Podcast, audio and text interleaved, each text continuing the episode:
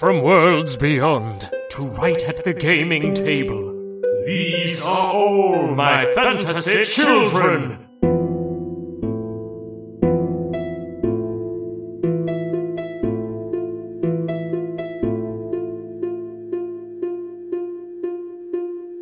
Welcome all to All My Fantasy Children. My name is Eric Atano Saez.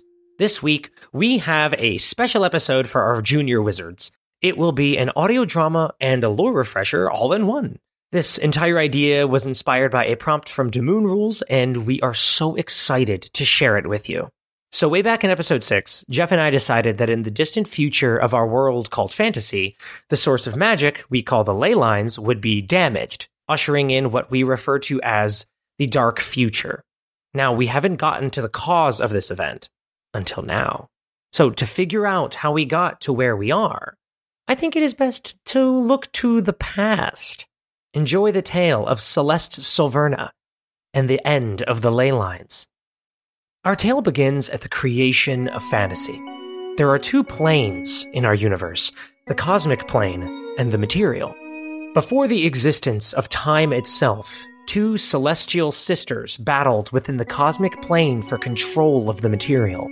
Their names were Ether and Astra. Ether, the entity of chaos, bested her sister and successfully reached the door to the material plane. However, upon entering, her consciousness was split into five beings of tremendous power who would be known simply as the Five. The Five, red, blue, yellow, cyan, and magenta, work together in harmony to fill the void of the material plane with a near infinite amount of worlds. Collaborative world building would be their inspiration, the five only making a world once they had reached a complete consensus. Together, the five would watch over their worlds and provide its inhabitants with everything they would ever need. That is, until Red became bored with this routine and had an idea. A fun change of pace, a game, perhaps, what if each member of the five created a culture separately, and these cultures would then inhabit a world together? The twist was the five would not be an active hand. The cultures would have to grow and learn to thrive on their own. Each of the five would create one relic for their culture to find. These items would imbue their holder with enough power to take the place as a protector and provider for their people. The other four agreed to the terms. The role of overseer would be replaced by parent. The five would let go of their children's hand, leaving them free to experience their world alone. But this was no easy task for the five, as they loved their new children so very much and were not ready to let them go alone. Magenta proposed that the five dwell within this world, not in their current form, but that they would become a source of power for their children, that within every single living thing would swirl the power of the five. The beings of this planet would all share a common thread, and that thread would be called magic, the essence of life within their new world, fantasy. And so the world was made. The five gave up their forms and became a network of magical energy within the planet called the ley lines. The hearts of these ley lines would rest beneath the five great cities of fantasy, hidden, protected, safe. And so, the being known as Ether, having filled the material plane with chaos energy, rested at last. But what of Astra, the sister of Order? Over on the cosmic plane, Astra continues to attempt to force her will into the material plane. With every attempt, Order energy crosses over, takes form, and becomes what is known as a demon. Blue and Red, having seen the appearance of demons on previous worlds they've made, secretly created a contingency plan for such an occurrence on Fantasy. Should the planet called Fantasy be threatened by the presence of a demon, two beings would be created. These two would possess their creator's corresponding relics and act as a protector and healer to the planet. As fantasy developed and the cultures began their exploration of their region, Astra's will began to influence fantasy. There was word of a prophecy it spoke of the arrival of a carrion king, and as the winds of order began to blow, the planet answered back. Formed of the sky itself came Arthur, the azure king of the beast folk, wielder of the eyes of the overseer, and from the burning fire of the cosmos came Lumina Dawnspear, the Flare Star, ruler of Dragon and wielder of the prismatic pendant. Soon the prophecy became reality, and Astra's will became flesh. A massive amount of order energy became Sarath, the Carrion King, a demon with near limitless power. Sarath began their reign of terror by corrupting an entire region of fantasy with their power of ruin, a power to corrupt and convert anything, living or not, into a minion of the Carrion King. The region twisted by this power would forever be known as the Ruined Lands, a dangerous and unforgiving terrain, a place where the light of the ley lines could no longer reach. Arthur and Lumina traveled to the Ruined Lands and battled Sarath, but were unsuccessful in stopping them. It would take the combined power of all five relic wielders Arthur, Lumina, Nymphaeolacus of Cyan, the machine god of yellow, and Sprout Brussels of magenta to finally stop Sarath.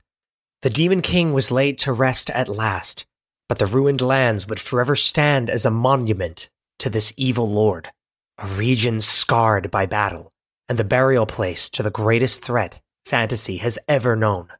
But as time passed, the world moved on. The legend of Sarath became a children's tale, and the ruined lands simply became a region of fantasy where none would simply want to live. Well, that is except for one family. And so this begins the tale of Celeste Silverna and the end of the ley lines.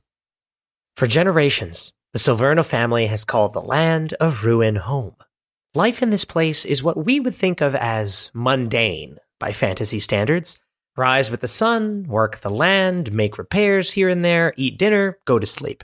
There is not much room for adventure when you have a life devoid of magic. As we learned before, ruin is cut off from the ley lines, so the Silverna family have lived their lives without the use of a single magic spell. Ever.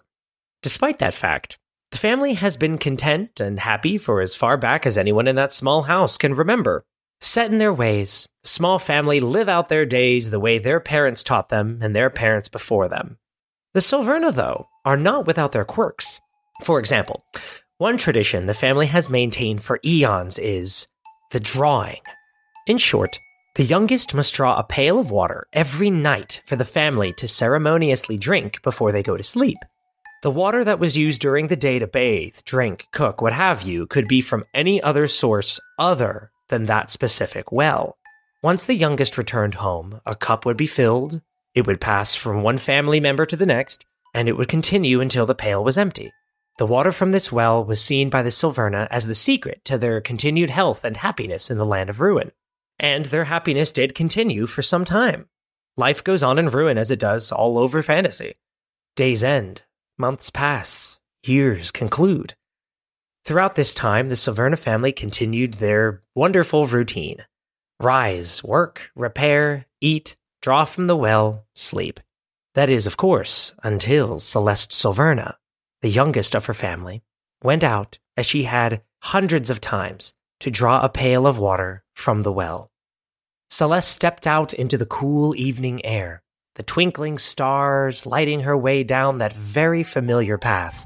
Pail in hand, she hummed a simple tune as she strolled along toward her goal.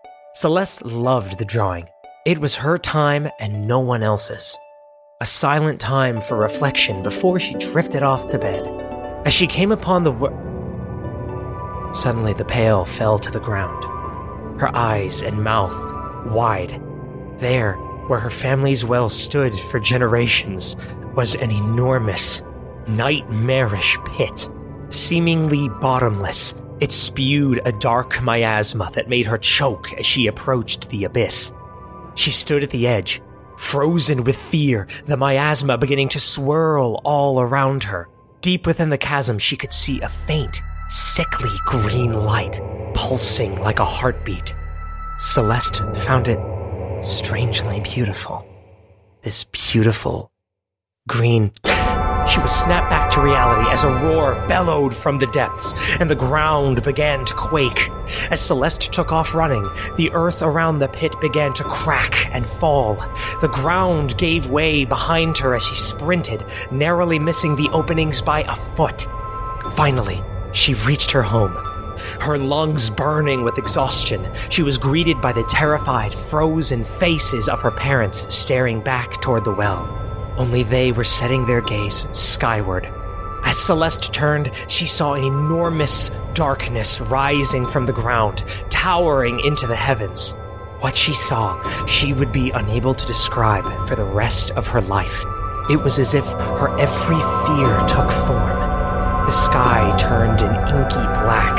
The rumbling intensified, knocking the family off of their feet. And then it stopped. A beam of cerulean blue light fired into the heavens from a far off land. Then, a beam of yellow, red, cyan, magenta, the colors pierced the pitch black sky, pushing back the shadow cast by this entity. Celeste saw the beams replaced by five enormous animals of light. The giant beasts faced the entity, letting out a deafening roar of defiance, and together rushed toward the great shadow. A great whale of cyan, shining in the moonlight, a mighty tortoise of yellow bearing a mountain on its back a ferocious eagle of blue whose talons pierced the sky, a fiery frog of red with a blaze hotter than the sun itself, and a magnificent horse of magenta who could outrun time. These six beings charged across the planet, unleashing the full might of their power. At the Nexus Lake, the beings clashed. There was a blinding light, a wave of great force, and for Celeste, a long silence. When she came to, Celeste was far from her home in ruin. She stood up, dusted herself off, and tried to get her bearings. The first thing that she noticed was the sky. It was wrong. It resembled cracked pane of glass, enormous chunks missing from it, giving a view into another world or another plane. The chill of evening blew over her, making Celeste shiver. Her top priority became clear in this strange new place shelter and food. As she scoped out the nearby area for a place to settle in, she noticed the smoke of a campfire not far from her. Celeste knew she would be safer in a group than alone. But then again, this was her first time out of ruin. She would have to learn to make friends that weren't her family, and quickly. She set off walking toward the campfire all the while studying these strange new plants and animals. How far was she from ruin? There wasn't anything like this back home. Now that she thought of it, why wasn't she at the campfire yet? It couldn't have been more than a mile. But Celeste had been walking now for two hours, and it still seemed a mile off. She should have. Pause. Our prompt this week comes to us from Damoon Rules.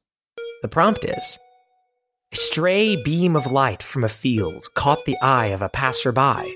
When they investigated further, they found a mostly buried weapon. Astonishingly, it was the right size for its new owner. The ancient weapon hungered, and the leeching began anew. Right along the path, impossible to miss, was a small beam of light coming from the ground. Pushing away dirt and some leaves, she found the source the light was coming from a lacquered blackthorn box, a little worn with time, but humming with an energy that Celeste found inspiring. She set the box down on the ground and mustered up the courage to open it. Purr. A foul smelling air wafted from it, but when the smoke cleared, within the box was a small, ornate wand. Celeste found it to be the most beautiful thing she had ever seen and picked it up to get a better look. As she did, a deep hum shot through her hand and spoke directly into her mind. O child of ruin, the battle for the cosmos swirls within you. Born of the well of chaos, for years you drank deep from the waters of order. The light you bear is not of this realm, but it is still light. We five are weak, and our power no longer provides for this world. Only you, a being of both chaos and order, can wield the event horizon and heal this broken world. Seek out our dying embers, gather them within the wand, and let them burn once more with the lone star in the sky. Do not fear, O child of ruin. The world is with you. The wand went silent. Celeste sat down on the path and looked up at the night sky. So different now from her walks to that well, but still the same sky. She took her moment of reflection, as she had hundreds of times, and thought, It is my time. It is time for the drawing.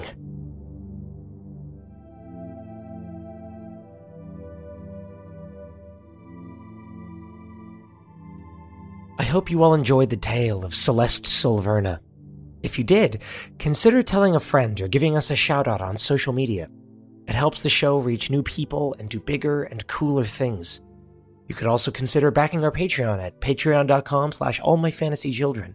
If you would like to submit a prompt for use in a future episode, you can tweet us at amfc underscore podcast, email us at allmyfantasychildren at gmail.com, post in our Discord, or use the prompt submission form at allmyfantasychildren.com. We will be back next week with both senior wizards. But until next time, good night and good game.